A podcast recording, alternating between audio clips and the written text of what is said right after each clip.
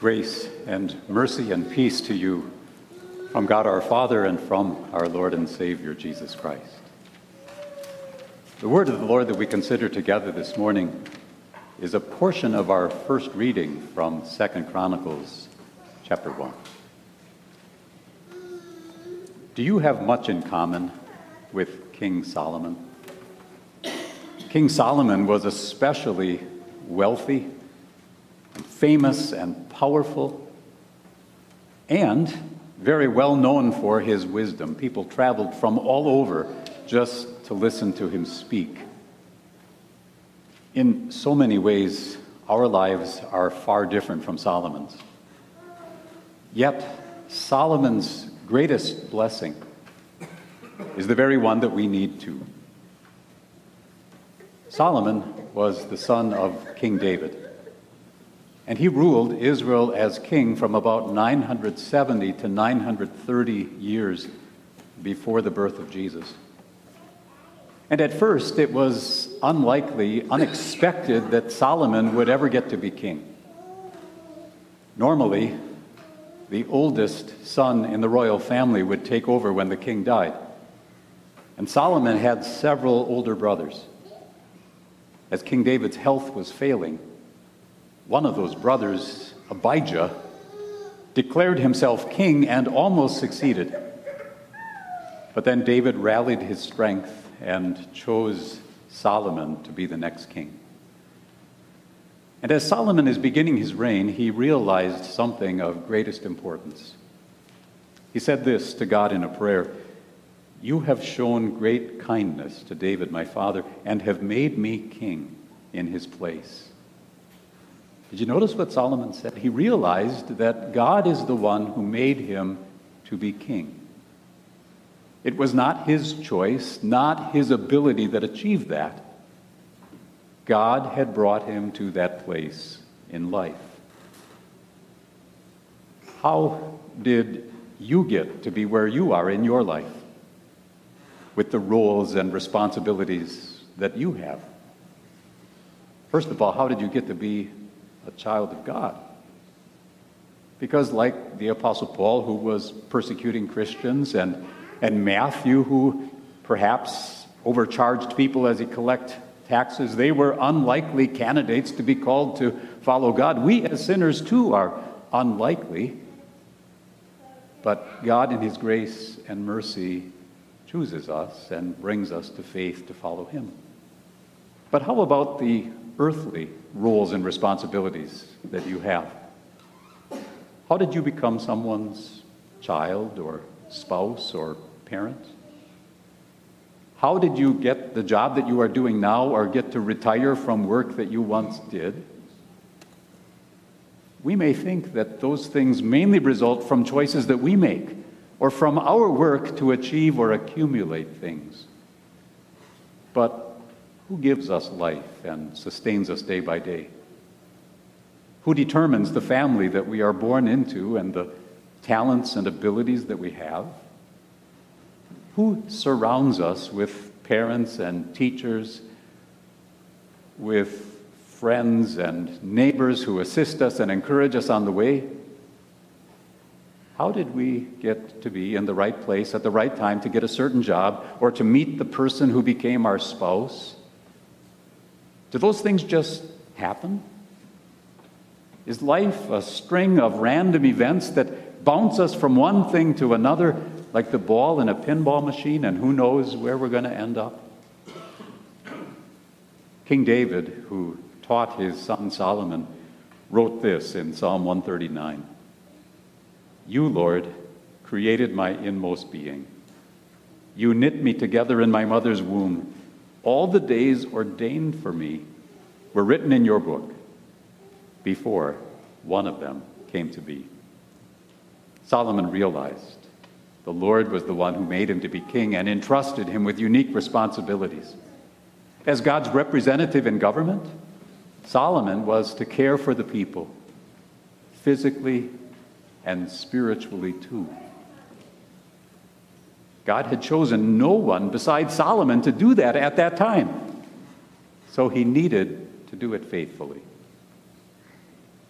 And isn't that true in your life too?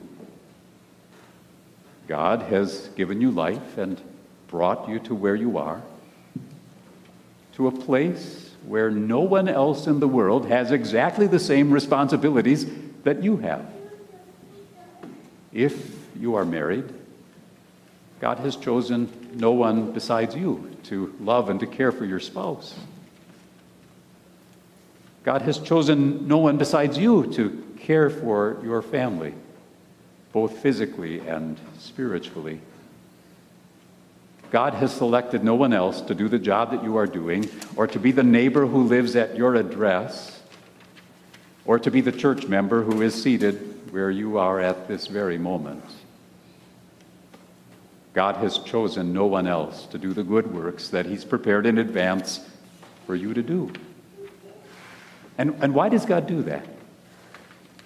He does that so that you and I may serve Him and serve others in ways that only we can.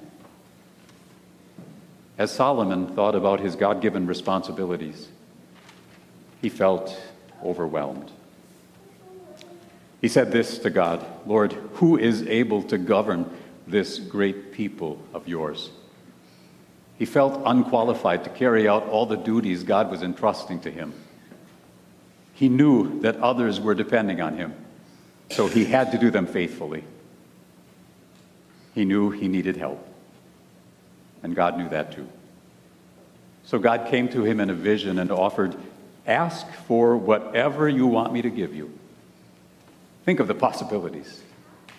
Solomon could have asked for riches, or fame, or power. He could have asked for an easy life, or good health, or the defeat of his enemies. And those things would have been convenient for Solomon but they would not have helped those that Solomon had been called to serve.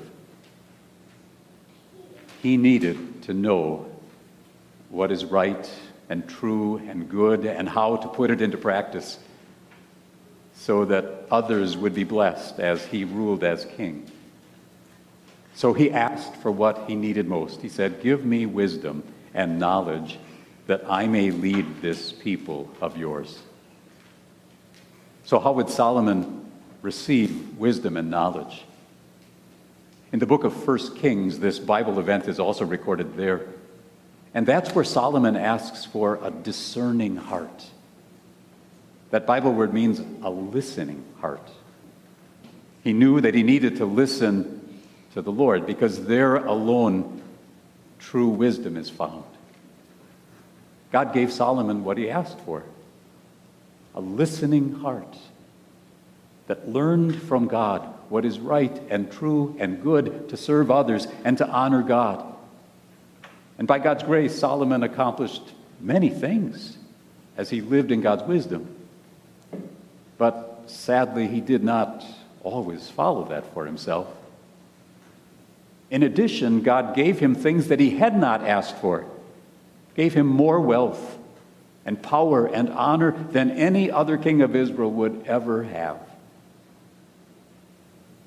If God offered you whatever you asked, what would you request? What do you need most? How can you best serve the spiritual and physical needs of others? How can you safeguard your own soul and your own eternity? Don't you and I also need wisdom and knowledge more than anything else? But we human beings do not possess wisdom naturally. Think of things that we hear of on the news, foolish things that others have done that, that makes the news. And maybe sometimes we say to ourselves, I don't think I'd ever do anything that foolish. But each one of us has a sinful nature that is capable, really, of, of any sin. What might we do if we were hungry enough, or angry enough, or threatened enough? What might we do if we were overwhelmed by pain or grief? when we hear of foolish things that others have done, then we should pray Lord, give me wisdom, so that my own sinfulness does not bring shame to me or to you or to those I love. And it's not just others that do foolish things. Think of times that we allowed ourselves to get close to something sinful, thinking we could always stop ourselves. Or times that we thought we had a good reason for doing something our way instead of God's way. We don't find wisdom naturally within us, nor do we find it in the world around us. A world that often questions and ignores and attempts to override God's wisdom? Is it wisdom to celebrate behaviors that God in concern tells us are eternally dangerous and don't bring peace and happiness here on earth either? There are increasingly loud voices that say that if you follow God's will, then you are unloving or intolerant or on the wrong side of history. We need wisdom to learn what God says for ourselves and then wisdom to humbly speak the truth in love to others. We need wisdom to teach our children and others that God alone can make us wise for salvation and make us wise for this life too. So, how will we find wisdom and knowledge? Only with a listening heart that humbly hears and believes and follows what God teaches and says. The Bible tells us the fear of the Lord is the beginning of wisdom. This fear is a deep respect of God. That we humbly listen as God shows us our sin and calls us to repent from of them no matter what they are we are astonished at the love of God to send us the Savior that we need. That He would send His own Son, who would live according to the wisdom of God's will, to achieve the righteousness that we need, and then to pay for all of our sins. God invites us to bring to the cross of our Savior all of our failures to live in His wisdom. You and I cannot undo foolish, sinful choices that we have made. But at the cross, the holy blood of Jesus and his innocent death wash them all away. Those sins are not on us anymore. God sees them no more. God sees you holy and blameless in his sight. May God give you wisdom to see yourself like that as one who has been set apart from sin in the forgiveness of Christ, one who's been set apart to serve your God. And in thankful love to God who's loved you first, pray for wisdom to know what is good and noble and right, to know how to serve others. If you are a young child, pray, Lord, give me wisdom to honor my parents and others in authority, and to grow in knowledge to serve you. If you are a parent, pray, God, give me wisdom to understand my children, to gently correct them in love, and to put their spiritual needs first. Are you an employee? Pray, Lord, give me wisdom to realize that really I am working for you, fulfilling your purpose to serve others in this world. And if others at work criticize my faith in you, give me wisdom to speak in a helpful and winsome way. As a church member, pray, Lord, give me wisdom to stay faithful to your word to willingly carry the burdens of my brothers and sisters in Christ, and to speak the truth in love to reach out to others. Each child of God can pray, Lord, you have made me your own, and you have put me where I am in life. Give me wisdom to see the opportunities and the challenges that I face, so that I speak and act wisely, so that others may see and hear and know the saving love of Christ. As different as our lives are from Solomon's life of fame and riches, we do have something in common with him. He needed wisdom to serve in his God given place in life. You and I too have a God given place in life where we are to serve him and others. And for that, we need wisdom. We need a listening heart. As God in his word teaches us wisdom for us to know and to follow his will, knowledge to teach others, and strength of faith to serve them in ways that will truly bless them. And for that, we pray for what we need most. We pray, Lord, give me wisdom. Amen.